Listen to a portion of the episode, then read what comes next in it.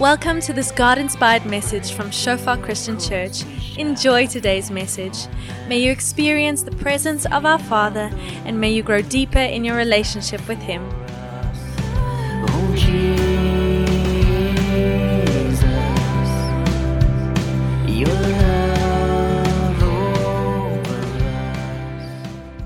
This most wonderful, wonderful time of the year. There is something for me that has always fascinated me and drawn me about this, this whole idea of Christian, Christmas, the season of Christmas, this, this time of Christmas. And sort of as I came into the faith and became come to know Christ, sort of an understanding that Jesus definitely was not born on the 25th of December, that his birthday probably was somewhere closer to June and July, but there's something about this day that has not only been tolerated by the world, but is embraced and celebrated by the world. It's weird for me that there is this one part of Christianity which a fallen and a broken world completely embraces and receives.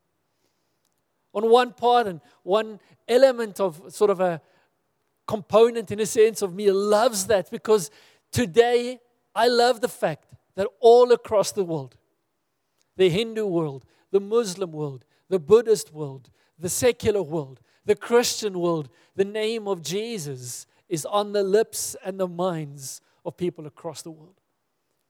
There is something about Christmas that the whole world is drawn to. I know some of the most staunch atheists who celebrate Christmas. People who believe there is no such thing as God, but this day of Christmas is special. I know Muslims who would go out of their way to celebrate Christmas.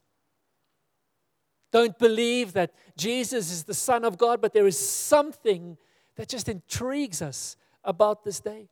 There is something about Christmas that the whole world yearns for. Obviously, on one element, one part of it, I guess, is a little bit of the commercialization of it. Some of us may not know this, but you know Santa Claus as we know him today? The man with the white beard and the red coat and the black boots. Does anybody know where that image comes from? A Coca Cola advert. This idea that this whole world has been drawn into, on the one hand, this commercialization of this day that we celebrate. There's an entire music industry around Christmas. Anybody who's ever made a CD or an album has made a Christmas album. Their entire movie industry, almost, that kind of movies that are made just for and around Christmas. It's amazing to me how people would live the most lewd lives ever, and then they bring out a Christmas album as a musician. I'm like, how does this even work? And yet, there is something about Christmas that captures us all. There is something about Christmas that is so irresistible. There is something about what we celebrate today, what we think of today, that everyone in the world is drawn to and yearns for. I guess there are many parts of it that one sort of can zoom into it, but I, I think even before we get that, so much of what we have as Christmas today, I mentioned Santa Claus and you know this whole deal giving of gifts. We were at a family thing and somebody said, We give gifts because God gave his son as a gift. And I was, that's the weirdest thought I've ever heard in my life. It's like us getting together on my grandma's birthday and giving one another's gifts because it's her birthday. No one does that. And yet, somehow, we have brought all of these other practices and ideas and tried to stick some form of Christmas or Christian label on it. And giving gifts by itself is not bad. As a matter of fact, we should be generous. It's a good thing to be givers of gifts. Every good and perfect gift comes from above, from the Father of lights. God is a gift giver, and we should be gift givers too. I'm not knocking giving gifts. Even kind of at the one thing yesterday, somebody said that so because God gave his gift, we give our lives as a gift to God. And I was like, no, my children in this room, please don't tell them that. We don't give our lives as gift to God. We, he owns us. I cannot give myself as a gift to somebody who owns me. Scripture says he has, I've been bought at a price. His blood paid the price for me. And yet, there are all of these different ideas that we mix into this big Christmas pot, and they're not sort of bad. I love the idea that Christmas, at least I guess for us in South Africa, is family time traditionally. It's time where even some of us sitting here today, we're sitting with family who are visiting, who we wouldn't normally see at different times of the year. One of the reasons why our service is a little bit shorter today is because we know many of us have family outside this building that wouldn't just come here, but we can go and we can celebrate with them, and that's important and that's great. There's a rest element as well. I work with some Americans from time to time, and I'm always amazed that right now, I guess on, on Christmas Day as such, America slows down, but they don't have this holiday season over Christmas that we typically do. I'm always amazed by that. I kind of grew up with the idea that it's normal. December, everything goes quiet. And they were like, no, it doesn't happen here. We carry on through December. But for us, sort of the whole country goes sort of into shutdown from the second week of December into the first week of January. There's this idea of rest that's, for us at least, tied into Christmas. And these things are all beautiful things, although not Jesus things. Not saying Jesus is not in them, but we're not going to find them in Scripture. We're not going to find in Scripture that says we must have a party on the 25th of December. We're not going to find in Scripture that says we must come together with family to celebrate the coming of Christ. We're not going to find in Scripture the idea that we must bring gifts to our cousins and the people that we're with because God gave Himself as a gift to us. We're not going to find that in Scripture. It doesn't make it bad, it, it's, a, it's not central. And so I want us for a moment just to stand down and slow down, zoom in. We hear this thing, you know, Jesus is the reason for the season, that, that whole saying. But what is it perhaps that would make the world yearn towards this idea of Christmas? What is it that makes the world yearn and lean into this, embrace this one thing in a faith that the world will definitely not embrace the faith around. It's amazing to me how people can have such a great Christmas party and get so drunk. In other words, we, there's some component of Christ that we're drawn towards without the fullness of Christ. Obviously, if we were drawn to Christ in fullness, we would understand that He says to us, Do not be drunk with wine in which there's dissipation, but be filled with the Spirit. So, my Christmas party would not be filled with wine, but would be filled with the Spirit of God. And yet, there's a world that is drawn to Christmas, these Christmas office parties. And sort of central to so many of these Christmas office parties is lewdness, lewdness and debauchery, perhaps even adultery. All things that the person behind the day of Christmas would com- not only just frown on, but completely judge. And yet, there's this dichotomy, this we're able to find ways, in a sense, to merge them in a brokenness, in a world away from Christ. I think one of the reasons why we're so drawn to this idea of Christmas is tied up in a little word that we happen to sing about this morning as well the idea of hope. That tied in to Christmas, if you're listening to a Josh Groban or a Boney M, we, who ever thought we'd sing Boney M in church? We've got this program that we use sort of to do all of the slides and stuff to get the lyrics from. And sort of it's a Christian based thing. So if you can think of a Christian song, it's in there of any description. And we were looking for Boney M. Boney M is not in there. We had to type it out, find a different way to get it. There's nothing wrong with the words of the song as such.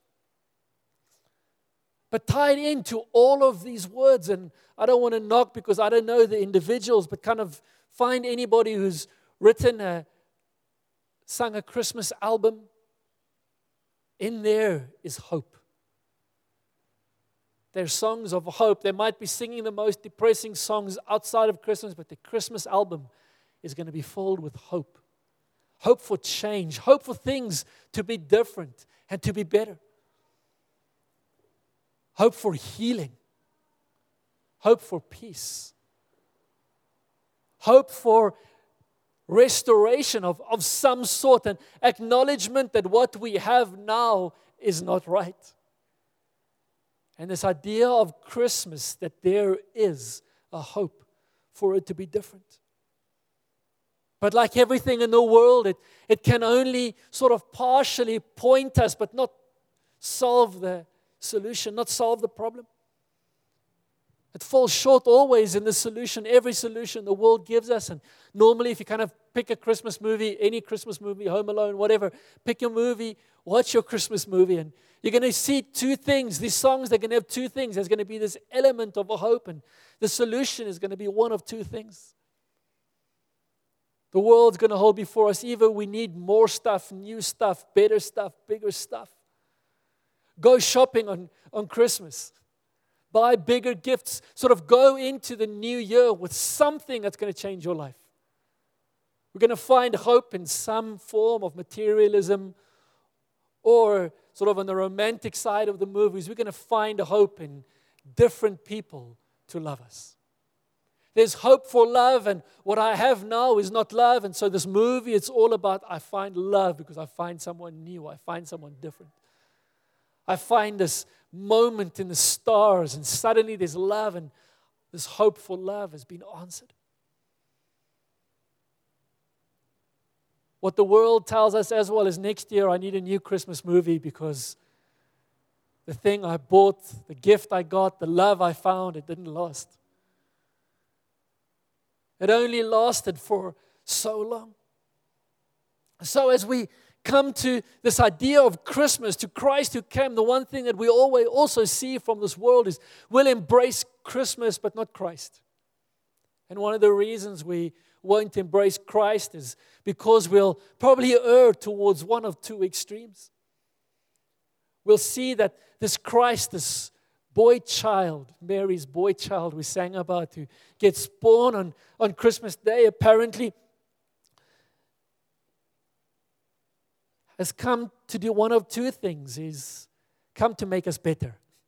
He's come to enhance our lives. He's come just to panel beat a little bit and to tweak and to make me a bit better. But without him, I'm still sort of okay. He's just a crutch that I perhaps need to lean on at times when it's really hard. But most of the time, I'm okay just carrying on in my own way. And, and so Christ, he's perhaps a nice to have, but he's not really a need to have. Maybe he'll enhance my, enhance my life, but it's going to cost me a bit. And I don't quite really know if I, I want to go that way. The other extreme is he's just come to this killjoy, to take our fun and our joy and just live a bland life, and we can't do anything fun when Christ is around. And so we typically fall into one of these two camps.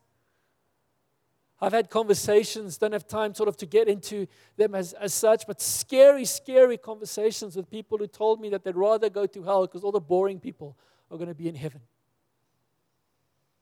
Such a, a misunderstanding of, of the truth, not only of God's heart and of God's nature, but just the truth and the reality of life and for what awaits us. The reality is that Jesus didn't come to steal our joy and our hope and our freedom and our life. He also didn't come to enhance our life and to make us better. We read in John 3:16 and 17 two verses that are probably more well known than anything else in scripture, at least verse 16, verse 17 for some reason fell off the bus. I think it's even better than verse 16. But I want us to read those two, two verses just as a reminder as we think of what is, what is this gift that we received in Christ.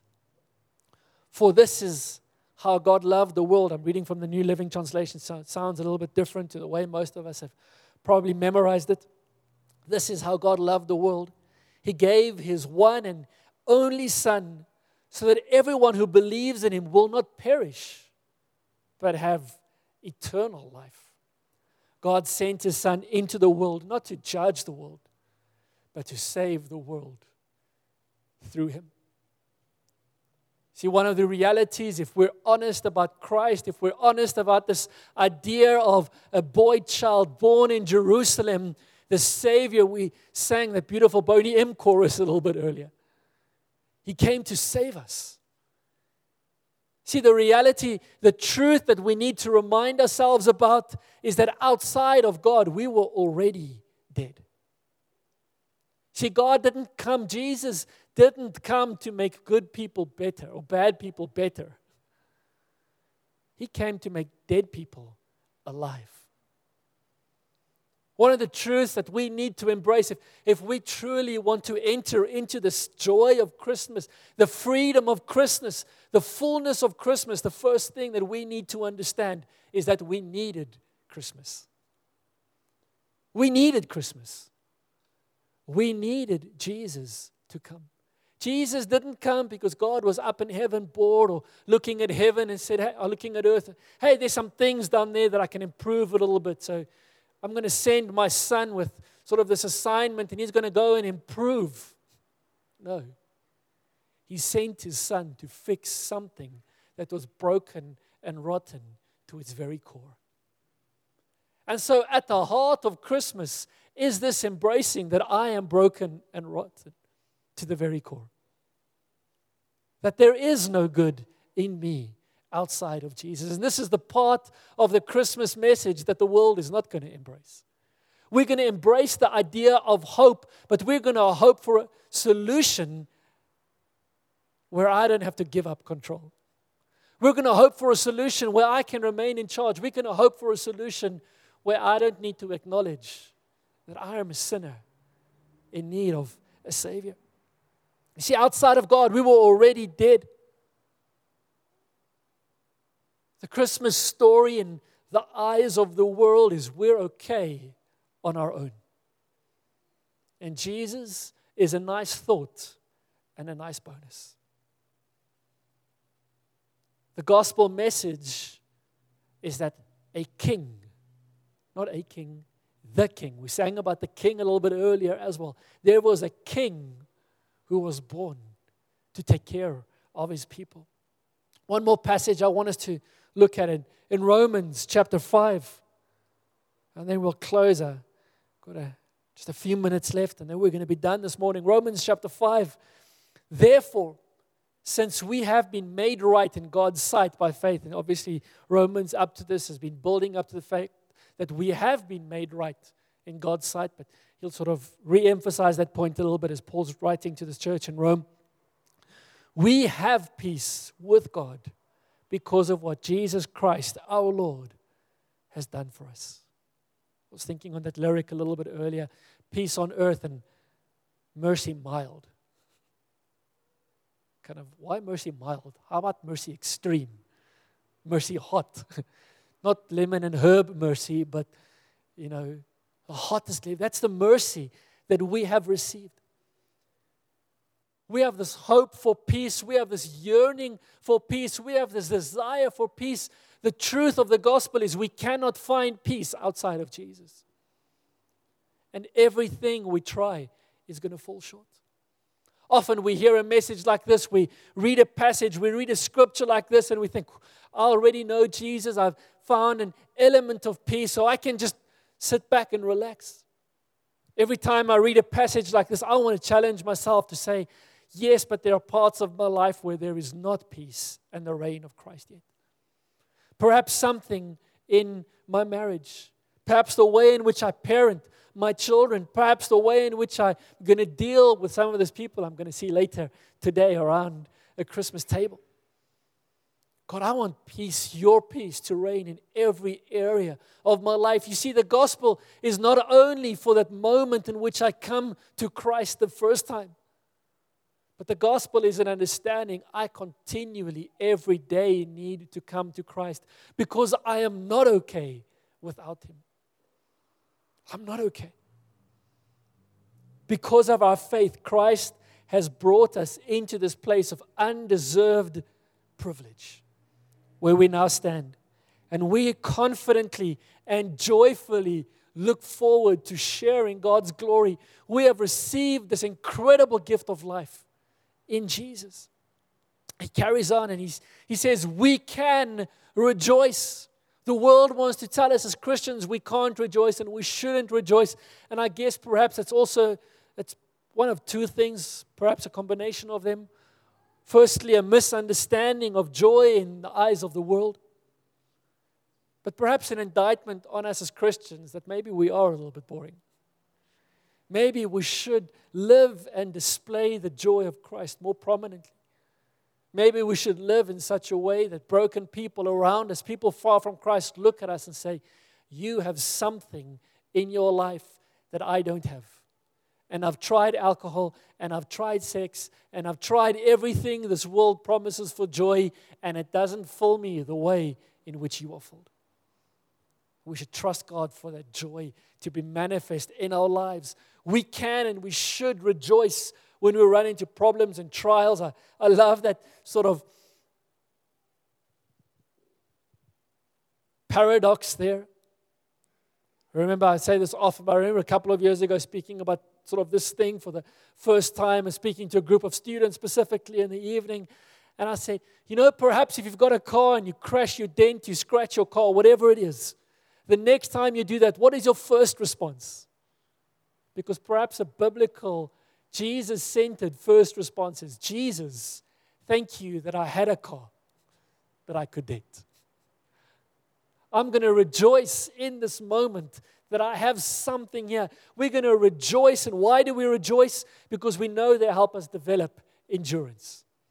Endurance develops strength of character. We've spoken a lot about that these last few months. And character strengthens our confident hope of salvation. And this hope will not lead to disappointment.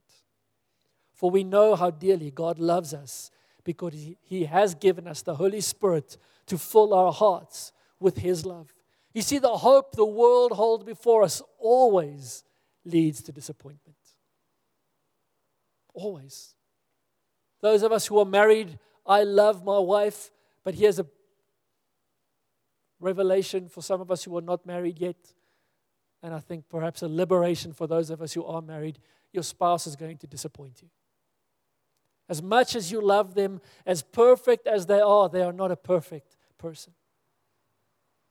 Every hope, this hope the world holds before us, will always disappoint. The new career will disappoint. The new car will disappoint. It's not, it cannot fulfill that Jesus shaped hole. And yet there is a hope here that will never disappoint. He carries on in verse 6 and he says, So before we go there, for we know how dearly God loves us because he has given us the Holy Spirit to fill our hearts with his love. And so, something whenever we feel empty and disappointed, the first step is to open our heart and to take a moment and say, I want Holy Spirit. Holy Spirit, come and fill this void where there is disappointment with that of you, which cannot lead to disappointment. I'm going to be a little bit naughty here, and something that I'm going to make a, a New Year's resolution for me and hopefully for us as a church is I never want to hear anybody say, I need a cup of coffee again. I love to hear us say, I need to worship. I need to praise. I feel down. I feel tired. I feel empty. There's something inside of me, and I want God to fill it. So, right now, my body is yearning for a cup of coffee. It's going to take me five minutes to make. What happens if I put a praise on for five minutes? What if I choose to let the presence of God fill the void in my life? If you want to have a cup of coffee because it tastes nice, you enjoy it, that's fine. But this dependence, this idea that anything other than Jesus I need to pick me up. What if we choose to say, I'm going to take and make Jesus the center? I'm going to choose the Holy Spirit whose hope never disappoints. To ask Him to fill my heart with His love. Verse 6 when we were utterly helpless. I love this translation. We were utterly helpless. We had no hope, no way of getting out of this hole ourselves. You see, we weren't okay without Jesus. We were utterly hopeless, doomed for destruction. Christ came at just the right time and died for sinners, for us sinners. Now, most people would not be willing to die for an upright person, though some might perhaps be willing to die for a person who is especially good. But God showed his great love for us by sending Christ to die for us while we were still sinners. In the midst of our badness, he looked at you and he looked at me and he said, I will die for them. And because of that, verse 9 says, Since we have been made right in God's sight by the blood of Christ, he will certainly save us from God's condemnation. For since our friendship with God was restored by the death of his Son while we were still his enemies, we will certainly be saved through the life of his Son. And so now we can rejoice in our wonderful new relationship with God because our Lord Jesus Christ has made us friends of God. You see, the world says we cannot embrace the full Christmas message because God is going to steal our joy on the one hand, or on the other hand, we don't really need to. We're okay without it. And yet, the gospel says neither of those are true. The gospel says that we need to fully embrace it because without it, we are utterly useless and doomed. And perhaps that's new for some of us sitting here today. And I want to say that to you with love and with grace is that if you are completely honest, if you go and take a few moments today and look at your life and ask, what am I able to do to fix, to solve myself? How am I able to scratch away one small piece of my sin and my sinfulness out of my own power? You'll quickly realize you're completely unable to do so. The other extreme, why we can't embrace Christianity and the Christmas message in its fullness, is because it's boring and it's going to steal our life. And yet, what Paul says to us here, what the gospel holds before us, is exactly the opposite is true. It's going to lead us into the fullness of life that we would not have begun to comprehend outside of Christ. A wonderful new relationship a little bit earlier, I said that two things that the world holds before us is more stuff and different people. It's interesting that those are parallels of exactly what the world holds, exactly what God holds before us. He holds before us a gift that no one else can give us the gift of His blood and a relationship which will never fail. A love which we don't need to renew. We don't need a new Christmas movie next year when our romance this year is with Christ. You know, last Christmas, I gave you my heart. The next day, you gave it away. God is not going to give away your heart ever. So much so that He said, I would rather die than lose your heart. So today, as we think about this Christmas message, this idea that Jesus came, let's live that. Let us celebrate that. Let us go to our Christmas parties with family. Let us carry this message and around us that there is a joy unspeakable hidden inside of me because the Spirit of the living God dwells within me. And there is a freedom and a hope. I am not bound by sin. I'm not bound by shame anymore. I have been set free. I can live in righteousness with Christ because of the gospel.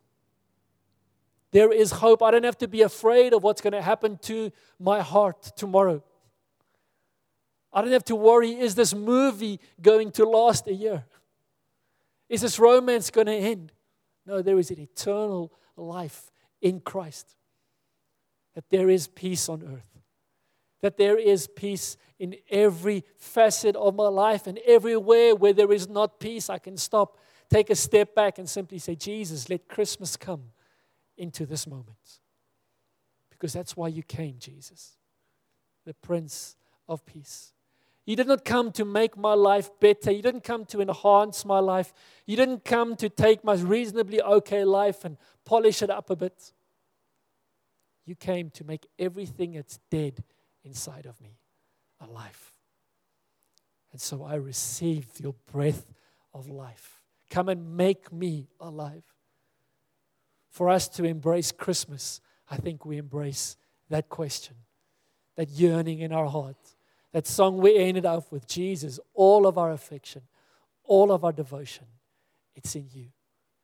And out of that flows the love for my wife, for my husband, for my children, for my family members. Out of the love that you've poured into my heart, there is an overflow of true selfless love that I can hold before the world. Can we stand together? I'd love to pray for us this morning as we go into this world carrying a Christmas message. A message that Christ came to dwell with us because we needed him to.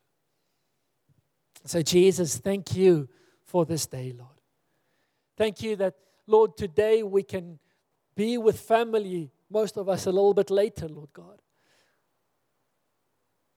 And be with family and have Jesus on our lips and on their lips, Lord. That all across the world today, Jesus, your name is on the lips of every person. And we pray, Jesus, that today the hope of the world would be shown to be empty, Lord God. Lord, all of the fullness of this world would be shown to be foolishness, Lord, and emptiness. And Lord, that for us here today, we would just anew discover the grace that we have in the gift of Jesus, Lord. That, Father, you gave your Son so that whoever believes in him will not perish but have eternal, everlasting life. Not to judge us and not to condemn us, but that we could be saved through you. And Jesus, we acknowledge we need to be saved, Lord God. The depths of our hearts need to be saved. Our lives need to be saved. Our marriages need to be saved. Our children and our parenting need to be saved. And so we say, Jesus, come and save and breathe life as only you can, Lord. We choose to receive that. We want to live in that, Lord. We want to live in the Christmas message 365 days of the year, God. Because you didn't only come to bring hope today, you came to bring hope for all mankind, for all of eternity, Lord. And Lord, even today, as we go and be with different people and tomorrow and in the week and the weeks to come. God, we pray for grace that we may invite others into living the Christmas message every day of our lives. In Jesus' name. Amen. Amen. Thank you so much for your time this morning. If you need prayer, perhaps there's something I said and there's something inside of you that you I need the peace of God in this area of my life. I need God to breathe life over death inside of me in some area, maybe in all of it, maybe a small way. We would love to pray with you. So I want to invite you to step forward and allow us to pray with you if you do need prayer. If you need to go, obviously you are more than welcome to go. There's coffee and tea as always outside. You're welcome to hang around, have some coffee and tea. But may God truly bless you and fill you with peace and joy and all of those beautiful things we sing about in the Christmas songs. May you truly discover them all in Christ today. God bless you all.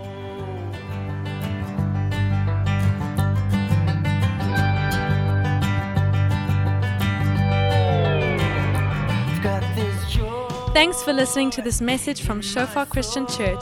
We believe that you enjoyed your time with us, establishing God's kingdom and His glory in your life. For more info, call us on 012 362 1363 Email us pretoria at shofaronline.org, browse our website www.shofaronline.org, or like us on facebook.com forward slash shofar pretoria.